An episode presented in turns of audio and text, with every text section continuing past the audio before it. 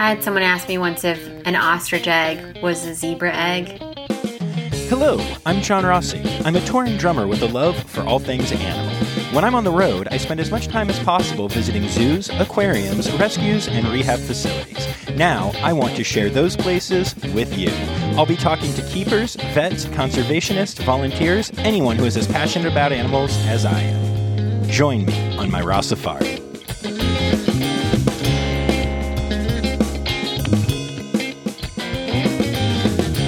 Hello, hello, hello. Welcome once again to the Rossafari podcast, the only podcast I know of to feature both a pun and a portmanteau in the title. You all know the drill by now. Check out patreon.com slash Rossafari to support the pod, rossafari.redbubble.com for merch, including masks, buttons, and stickers of both the podcast logo and some of my more popular photos from the Instagram account, and www.rossafari.com for all of the wonderful things you look for on a podcast website. You can also find me at Rossafari on all the social media platforms except TikTok because I'm not cool enough for that. And finally, you can email me at rossafaripod at gmail.com if you want to chat with me. Also, if you know anyone in the zoo, aquarium, rescue, or conservation fields who you think would make a great guest on this podcast, please let me know. I'm always looking to connect with cool potential guests. Speaking of cool guests, today we're back with part two of my interview with Kara McSweeney. So if you haven't listened to the last episode, first of all, shame on you. And secondly, go do that, then come back here for this one. I want to take a minute to explain the title of today's episode, The Hermione of Hoofstock. Kara loves a good book, but the similarities to Hermione Granger from the Harry Potter series don't end there, because Kara also looks a good bit like Emma Watson, the actor who plays Hermione in the Harry Potter movies. As a matter of fact, thanks to a friend who is a Photoshop expert, Kara has a few pics on her Instagram that really show off the similarities, and as soon as I saw them, I knew what I would be calling this episode. You can check those pictures out at K A RAMC3 on Insta. And now, here's the second part of my interview with Kara McSweeney.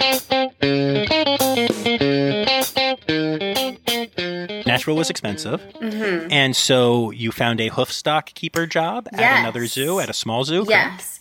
And so Um, you decided to move your life there? Yes. Um, it was really nice because the job that was open was like a lot or a couple of the animals that I already worked with. So giraffe, bontebok, zebra. I think that's it. But then also a couple new ones, which is like waterbuck, which like, you know, we always talked about like, oh, if we expand the hoofstock collection in Nashville, like we should get Waterbuck.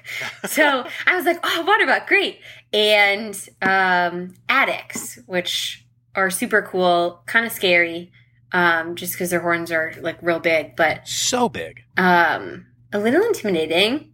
Um, but I liked also the fact that it's small enough that um, I might also get the chance to work in other areas of the zoo. So, like, I might work in the commissary, um, preparing the diets for all of the animals in the zoo. I might work in a section that has lemurs or a section that has bears um, or other animals that I have never worked with, but don't know that I don't love working with them, you know? Right, right. Because you guys, um, when you're at a small zoo, you don't have like swing keepers as much and stuff. You kind of are the swing keepers, right? Yes. Cool. That's really neat. And I think we have like a fourth of the staff that Nashville did. So, like, there are a handful of us every day, and like maybe like half that's like half of our staff is there on any given day. Right, right. So, like, not a lot. To, Yeah, to, that's incredible. You know, And so I guess that brings me to something that I know is important to you and, Mhm. and to me and to hopefully everyone who's listening. yes, Uh, and screw you if not, um, which is conservation is Yes. a huge part of zoos and Yes. the, the kind of purpose of why zoos exist now. Mhm. And I'm curious, um, we all know that big zoos can do a ton of stuff. We all know that San Diego has reintroduced species into the wild and the Mhm. Smithsonian has reintroduced species in Toronto and all these things. But as a small zoo, Mhm. what can you do? How do small zoos help with conservation? I think that if you're not big like San Diego or Toronto, um, the impact that you make, uh, especially with like if you're in a rural area, like the impact that you can make is like within your community. So looking at species that are native to your area and looking at what species need help, whether that be a species of, of bird or a species of crayfish or you know a a vole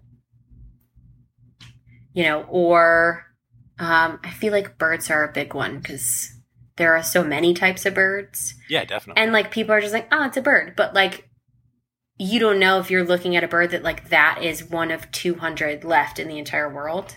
So i think um that small zoos while they might not make as big of an impact as it like it doesn't seem that way but like within that community it can really make a big difference um, for those species but also educating the people in those communities. And like why is this animal really important to you know our little ecosystem of wherever we are so i think a big part of conservation is educating people, which I guess I don't know if people like if they're not thinking about it, they might not consider education as a really big part of conservation, but like if you if you don't learn why something is important, you won't understand the need to protect it.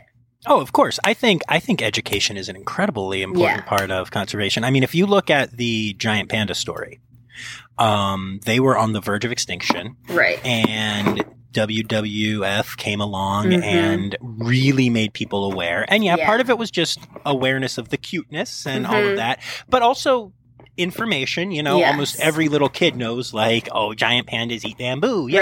Right. Yeah. and they're not even considered endangered anymore. Right. Like they are the ultimate example to me of how just Mhm. education and popularity yes. makes Really makes a difference. Makes a huge impact. You know, one of the dumb things that I'm I'm working on a little bit. I haven't done too much with this, but I've reached out a couple of times to the people who make emojis Oh. um, to try Really? to encourage them to make a red panda emoji Yeah. because I truly feel like when you start having those things and you Mhm. start seeing them more in everyday life, then you Mhm. learn a little bit about them.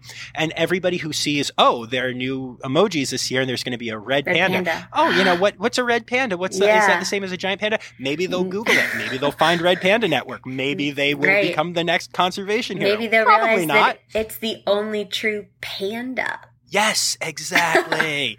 and so it's like I think little steps like that, like, and that's all Mhm. just education. I mean, Right. that's, that's what it is. So, Yeah. You know, no, I think that's hugely important. That's really cool. Um, what what do you uh, what do you do for conservation? What's your conservation jam? So I am a part of AZAC, which is American Association of Zookeepers, or AAZK. Uh, and a lot of zoos have these committees or these um, organizations um, within them that are separate from the zoo. Um, most of the work that I have done for conservation um, has been through AZAC, um, whether that be a bowling for rhinos or a rocking for rhinos or a brewing for rhinos, depending on where you are. Um, getting people together um, to raise money, however that may be, and then donating that money while educating. So, like collecting money to send to a conservation organization um, while educating people as to why that organization is important and what the work that they are doing. Um, I have not yet been lucky enough to go out and do conservation work like in the field. I know a couple of friends who have been fortunate enough to be able to do that. Um, I think that's on my list. Um, it's just a matter of, you know, finding the opportunity. Um, Yeah, makes sense. If everybody did a couple of little things, Right. that would be It's huge. And speaking of which, you told me about a friend that you wanted to do a little shout out to and, Oh, and such. So tell me about that. Okay, so uh, I have a friend. Her name is Lauren. She has a. Uh, I'm gonna move my phone. Um, she has a uh, business called Kairos Creature Collective. So that is a clothing line that, and I can send you a link if you need me to. Yes, please do. Um, yeah, let me send that to you right now. Um, it is a clothing line which she designs all of the um, pieces herself, um, but has different lines that donate money to different conservation organizations. It's there are a couple different. It's really cool because there are a couple different organizations that she sends um, proceeds to, which is really Mhm. cool.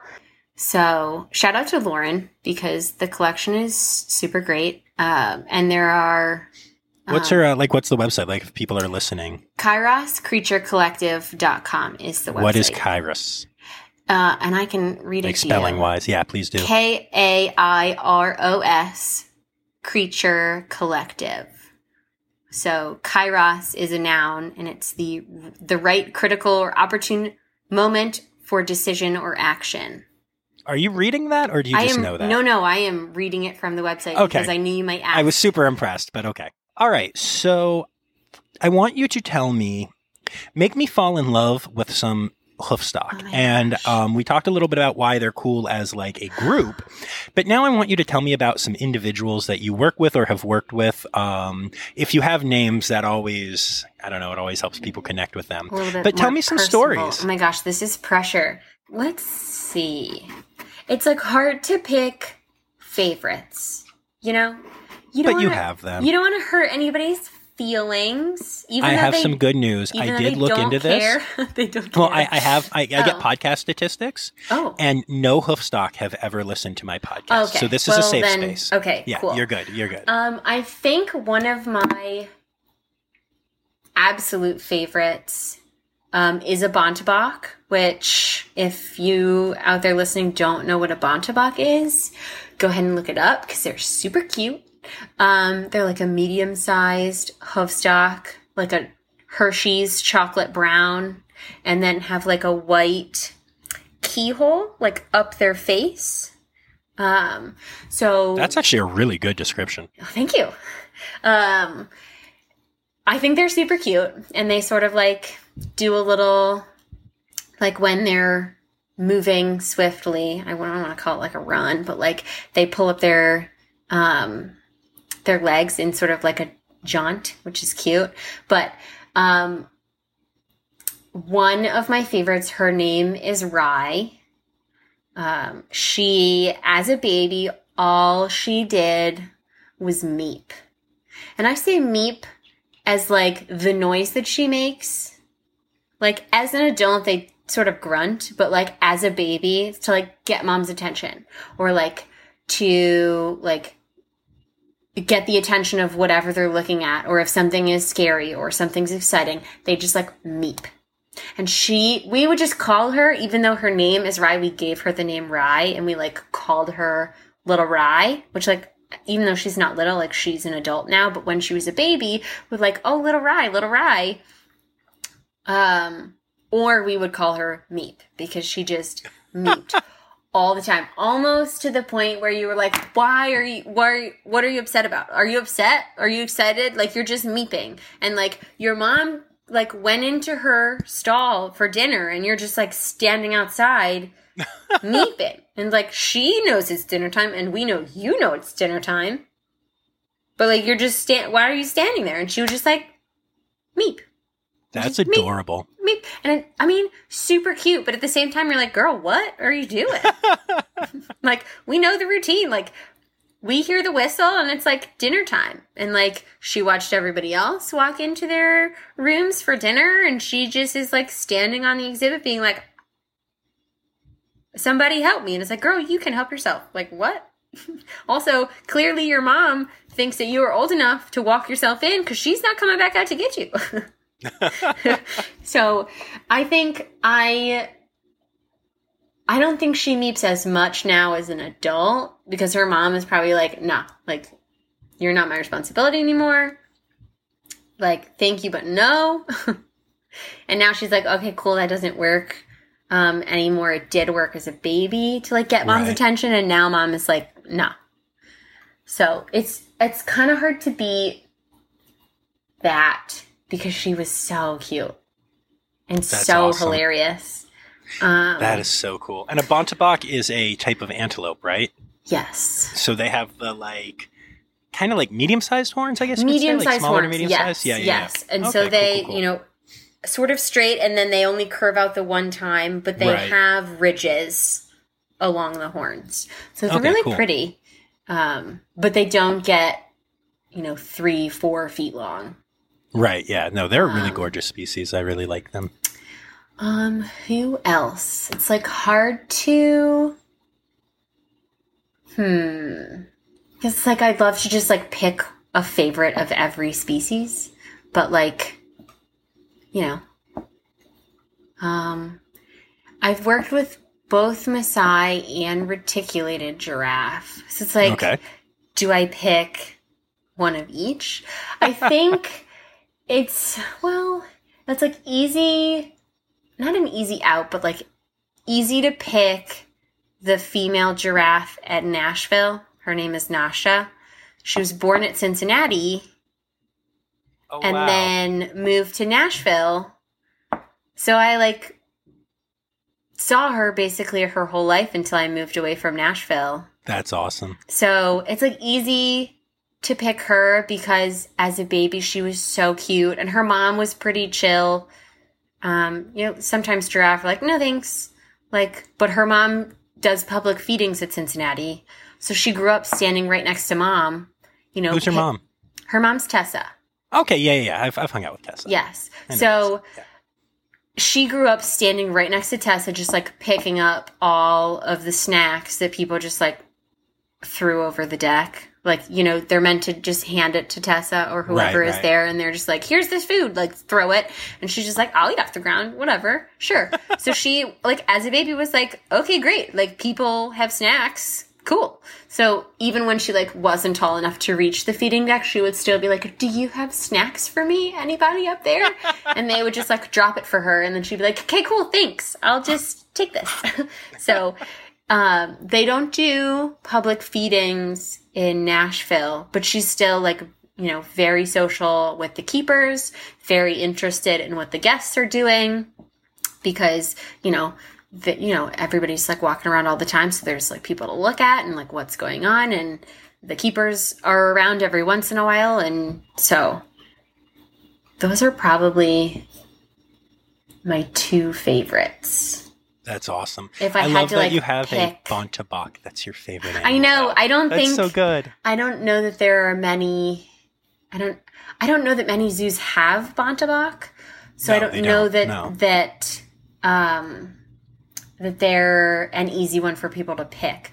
Um, Rye's sister, half sister, her name is Winter.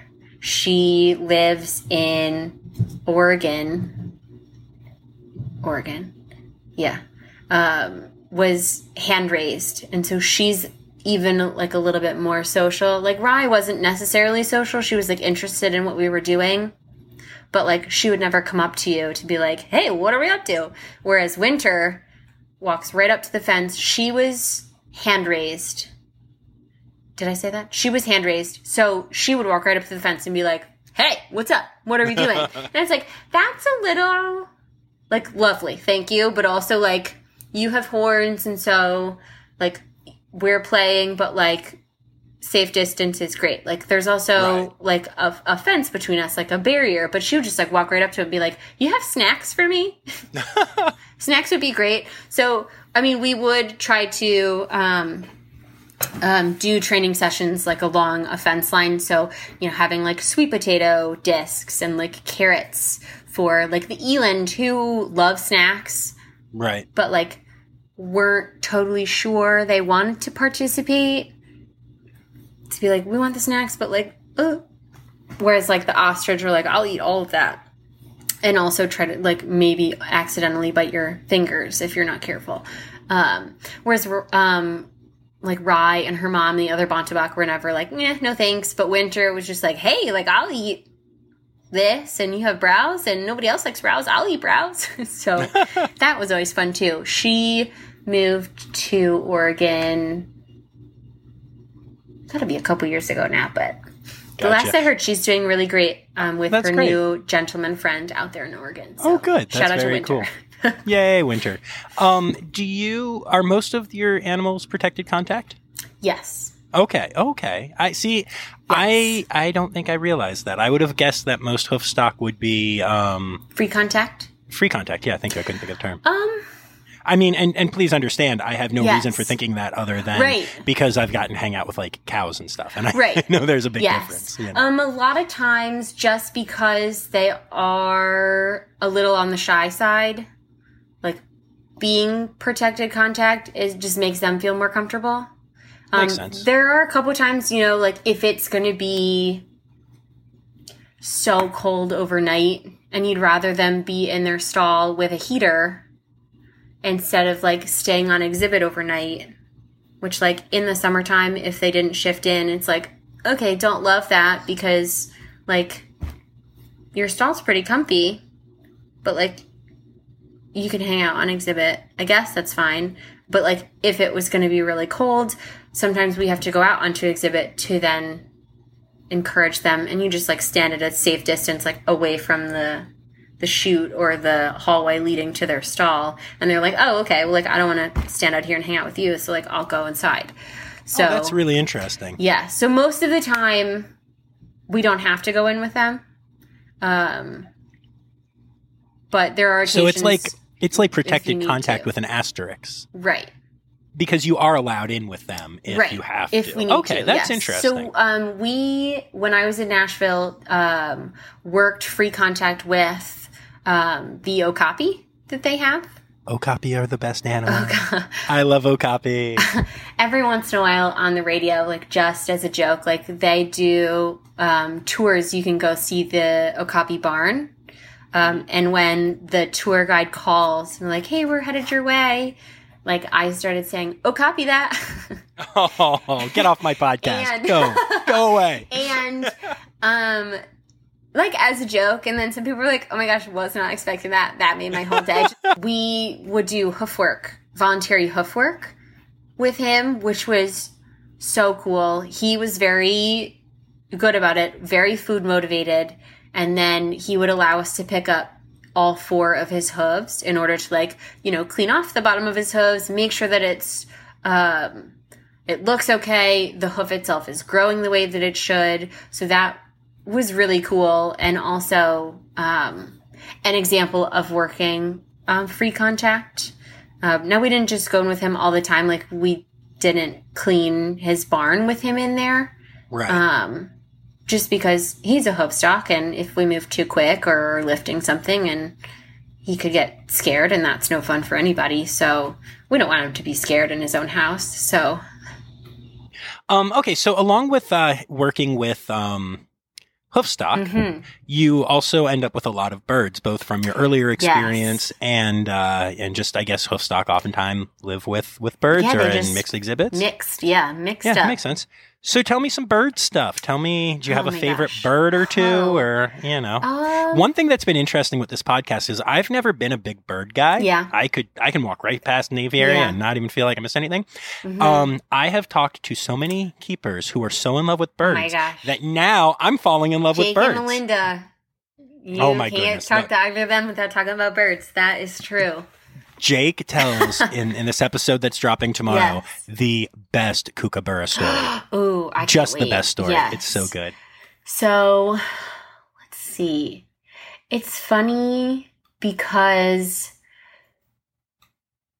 like when I think Tiffany, who is one of those cranes, a crown crane, um, she would walk right up to you and be like, Hey, I know you throw out bugs. So like you could just hand them to me. That'd be cool. And I was like, Oh, like really? Because none of the other ladies like are interested. And she's like, no, no, yeah, that'd be cool. So she would eat bugs out of my hands, which oh, was, Oh, wow. re- I know, really great. Because, like, you know, she's not interested in being touched. There are not many birds that I know that want to be touched because then they're like, oh, you touched my feathers and now I got to clean them and I got to, like, put them the way that I want. And, like, they're sitting the way that I want. So I don't, I haven't come in contact with many birds that are like, yeah, sure. Like, you can scratch my neck or whatever. Now, there are a couple, but I feel like those are, for the most part, they're just like, no, no, I'll hang out over here. Um, Tiffany was not interested in being touched, but definitely interested in touching you and, you know, like she'll picking at the aglets of your shoelaces or Oh, wow. Um, just be like, is this something that I can eat? Because like you've got snacks sometimes, but like if you run out of snacks, then I'm upset about it. And where are my snacks? So she's a good one. Um, the uh, male ostrich in Nashville's name is Big Bird. He's on the um, mixed um, Africa field, and he has such a personality. It is so funny. He, you know, is on the elderly side, I think. He's like over 25 years old. Um, but struts around like he is the bee's knees. And like he is the owner of the Africa field. Like he just walks around like, I am king. Like, what's up? Whereas like he'll walk up to the eland, which is a, a large species of hoofstock, um, like pretty tall. Um, and to the point where like if they're just standing eating, you know, like at a a pile of hay or like they're chewing on some browse or whatever, just standing minding their own business, he'll walk up to them, you know, wings out and like try to to kick at them just to be like, "Hey, I don't want you standing here."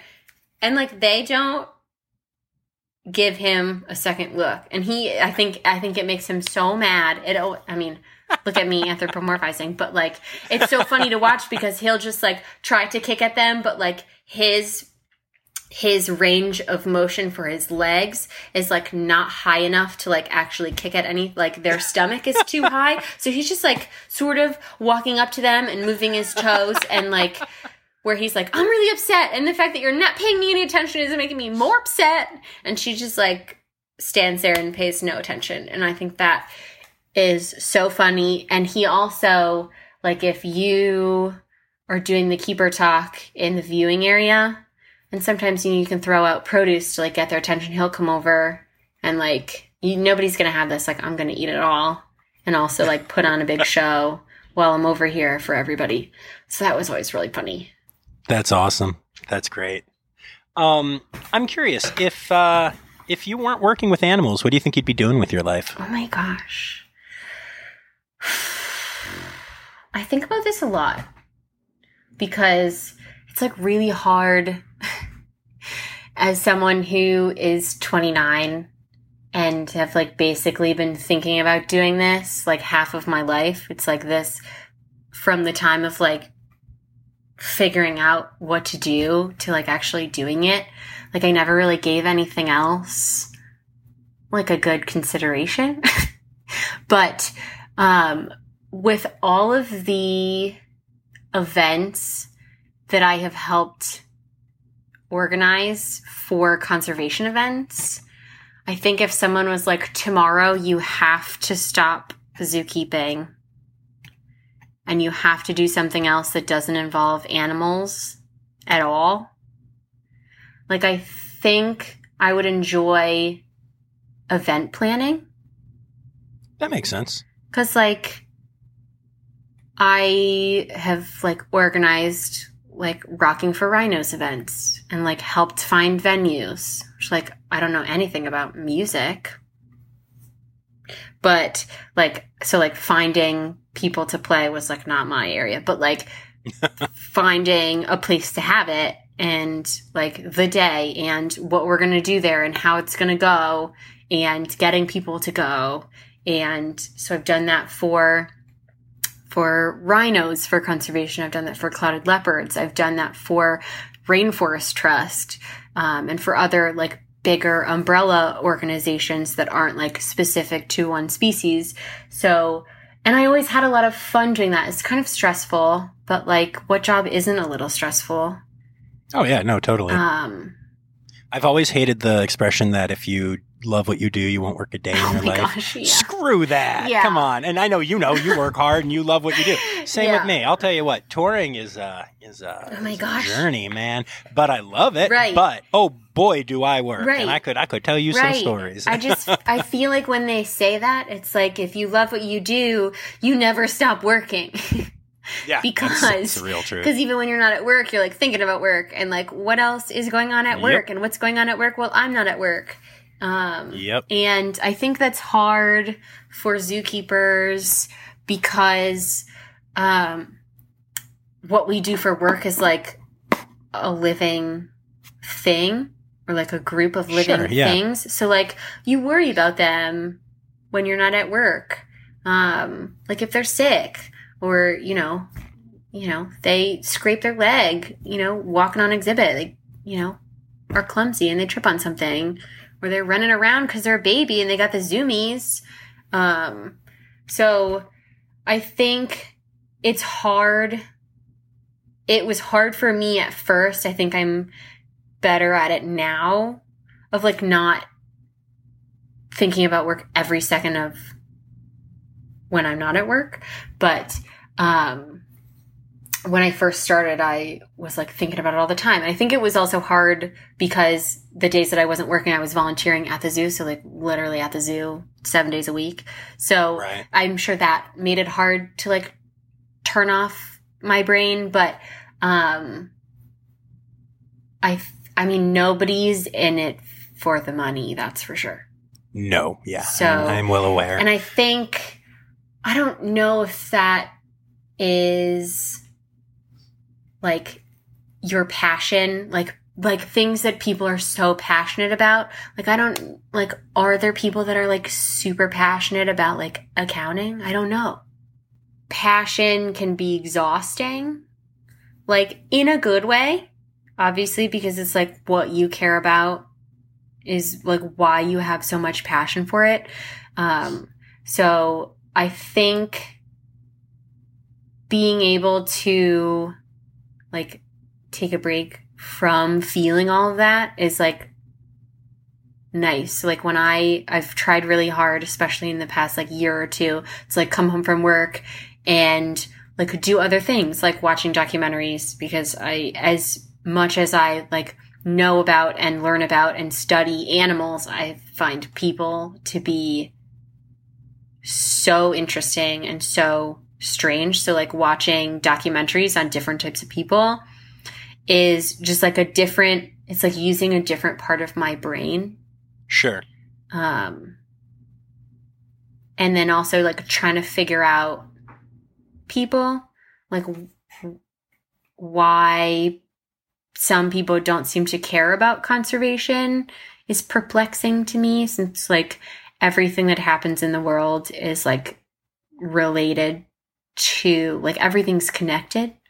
So Oh, I think one thing that a lot of people struggle with when you are passionate is not like other people don't understand it and Mhm. you don't understand why they don't understand it. right. I've encountered so many people in my world, so many of the choices that I made in my early life, um, before starting to really go for the music thing and really having success were based on the fact that people told me that my passion would fade, that Mm. I would find something else, Mhm. that I would fail, not just as a, well, you're going to fail because who makes it as a professional musician, right. but also just like you're going to fail because everybody fails. You know, every fourth grader wants to be a professional baseball Yeah. player. yeah. Every eighth grader is starting to look at being a lawyer or a doctor. And, you know, Yeah. by the time you're in high school, somebody is like, oh, well, I can't do any of that. Right. I'm going to do this, or I found this passion, or whatever.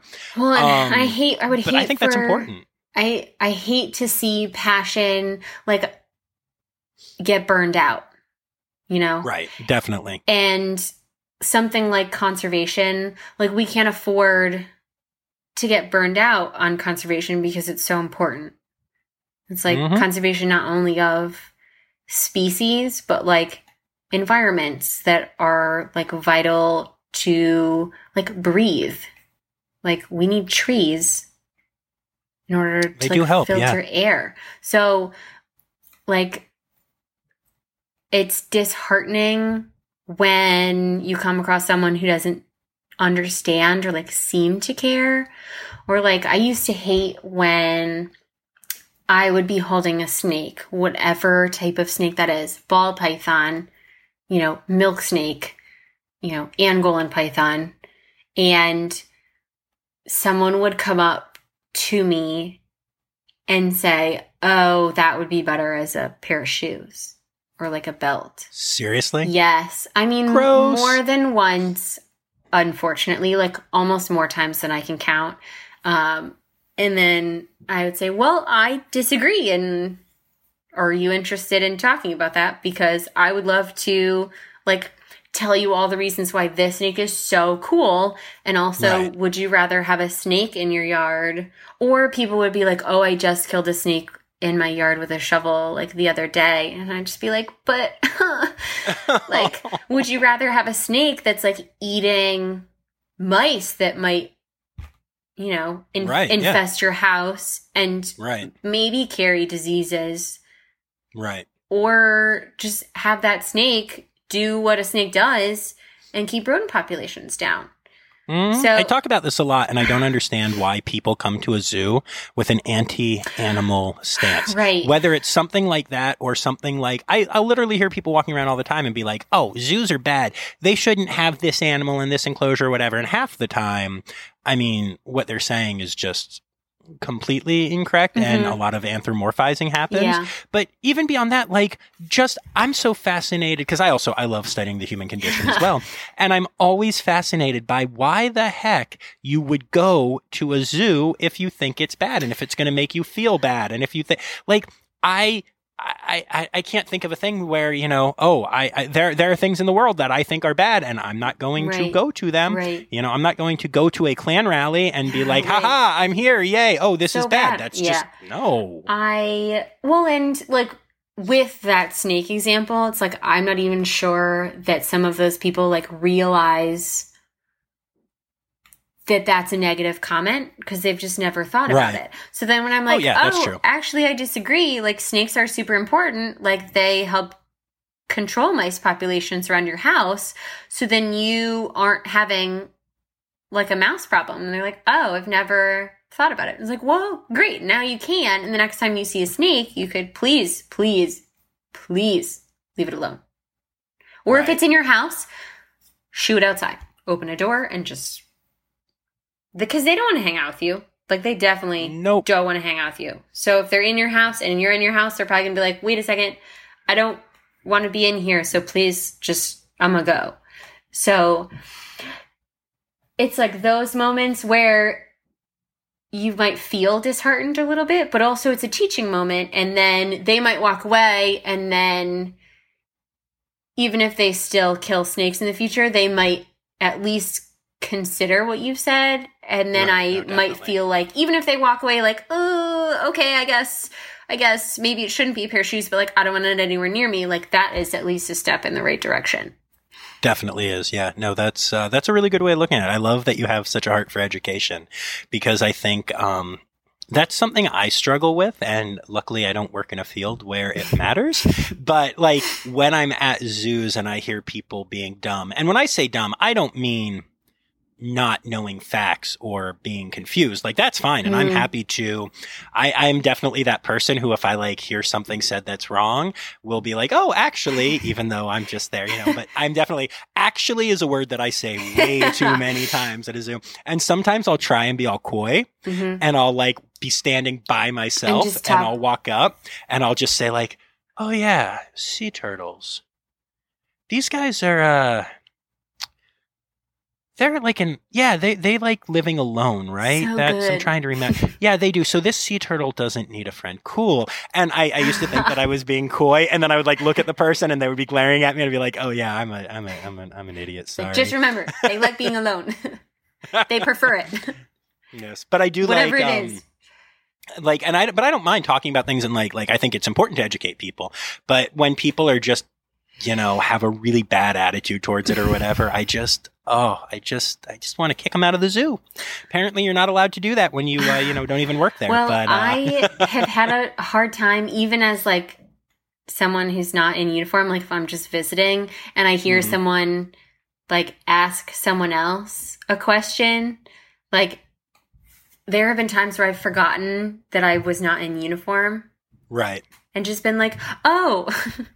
And then they give me a weird look, and then I realize, oh, I'm not in uniform. I'm not wearing a name tag right now. Right. I'm just some lady who's either like giving Oh, them had- directions or like giving them a fact that they did not ask for. Or Right. it was like clear that I like overheard what they were saying and are like, oh hey, um, let me tell you about I've that real more- quick. i've had more than a few people ask, ask me like i'll be like oh Actually, this isn't a fox; it's a red panda, and uh, they're native to the Nepali, uh, you know, Nepal region, and um, and some of China, and um, blah blah blah. And they'll stop and they'll look at me and they'll be like, "You work here?" And I'm like, Nope. "Oh, Just no, informed, no, I don't. But thank you. I play the drums, but still an expert, I promise. Yes.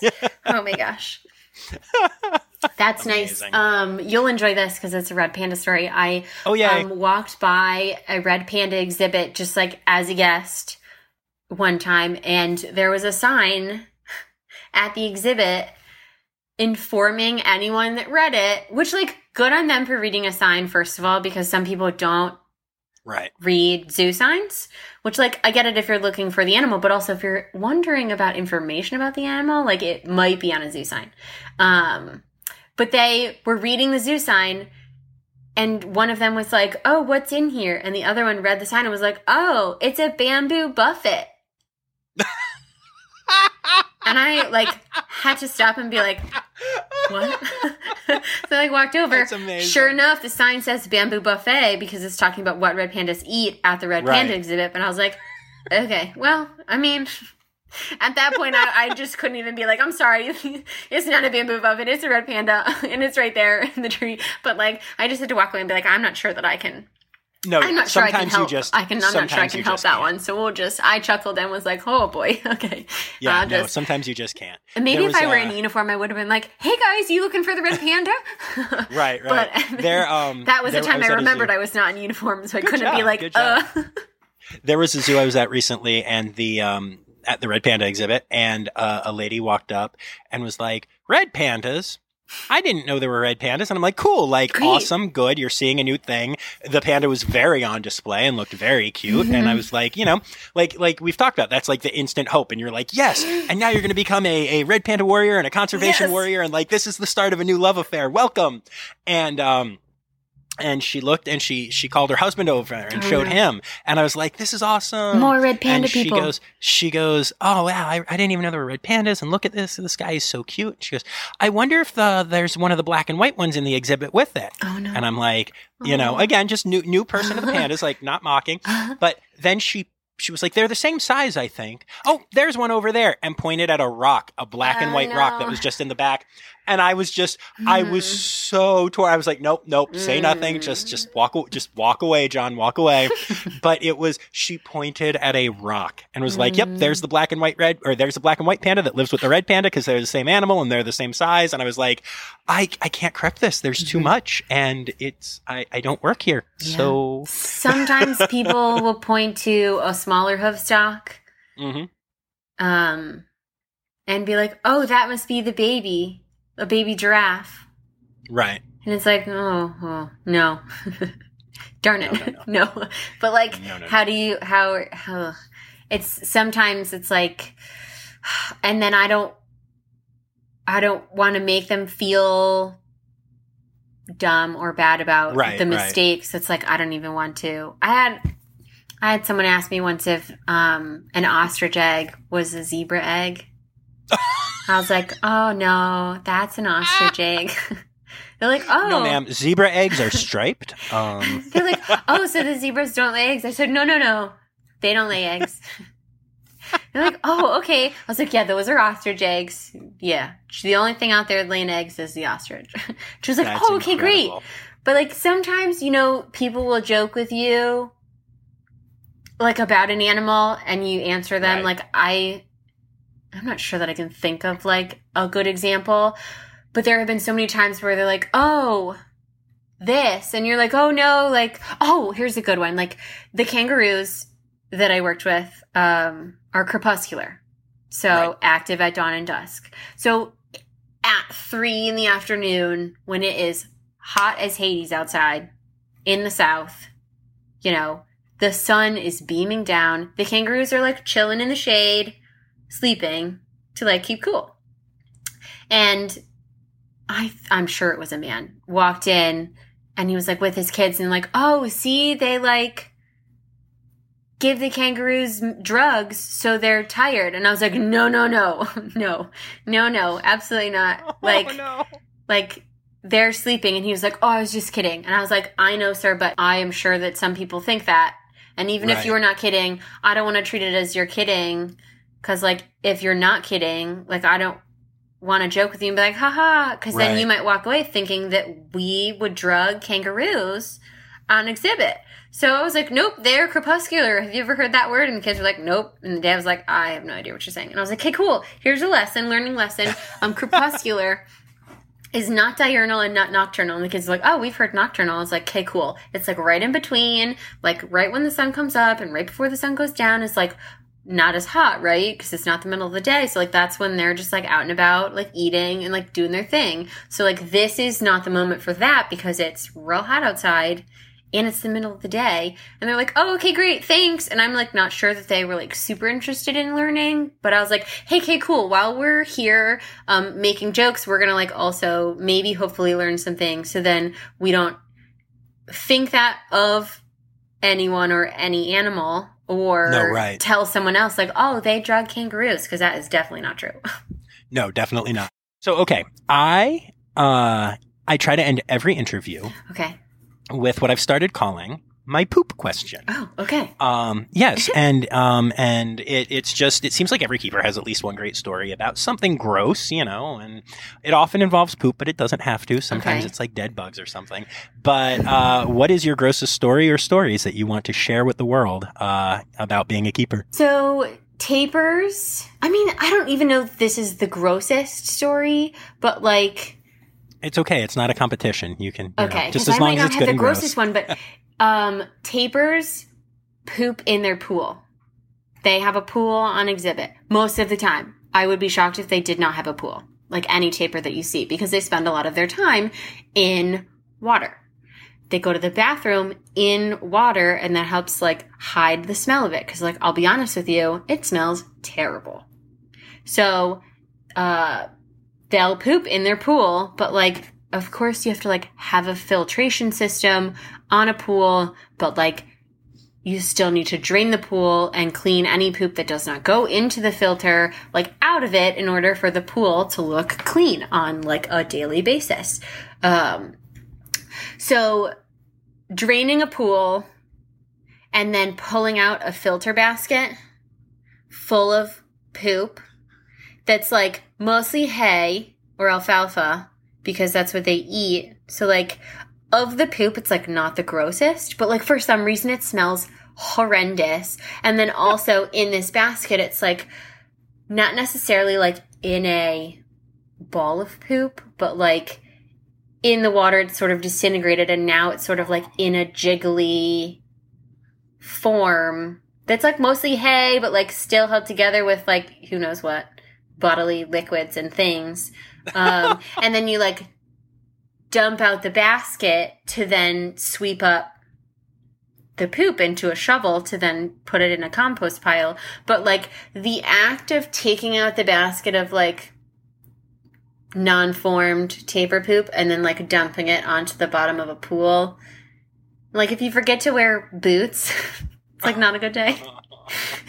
Most of the time you're wearing boots but like if you are just not you know if if you haven't like switched your shoes, like some people will like be wearing shoes and then switch into boots and if you just are like on autopilot of like gotta clean everyone's eating breakfast so like you know clean the exhibit before the the zoo opens while they're eating breakfast and you don't switch your shoes you might splash some tapir poop like up onto your shins and you're definitely getting it on your hands um and then picking that up and then hosing the pool not great but then it's like the moments where you're eating lunch and you think, did I wash my hands before I ate lunch? Which, like, I feel like zookeepers, like, generally are very good at washing their hands. Like, I wash my hands before I go into the bathroom because of all the things that I'm doing right, makes sense. Before I go into the bathroom. And then I wash my hands after I go to the bathroom. And then, like, I could immediately, like, go from there to lunch. And then before I eat, I, like, wash my hands. But there have definitely been times where you're sitting at a table with keepers and someone's, like, eating a cheeseburger and they're, then they, like, stop and they're like, did I wash my hands? And you're like, uh oh. uh oh. So I feel like you make that mistake one time and then you're very good about, like, over washing your hands. Makes sense. Oh my gosh, I love that. That's so great. Um, cool. Well, I want to thank you for giving me, no joke, three hours Oh of your day. You're welcome, and also I'm sorry.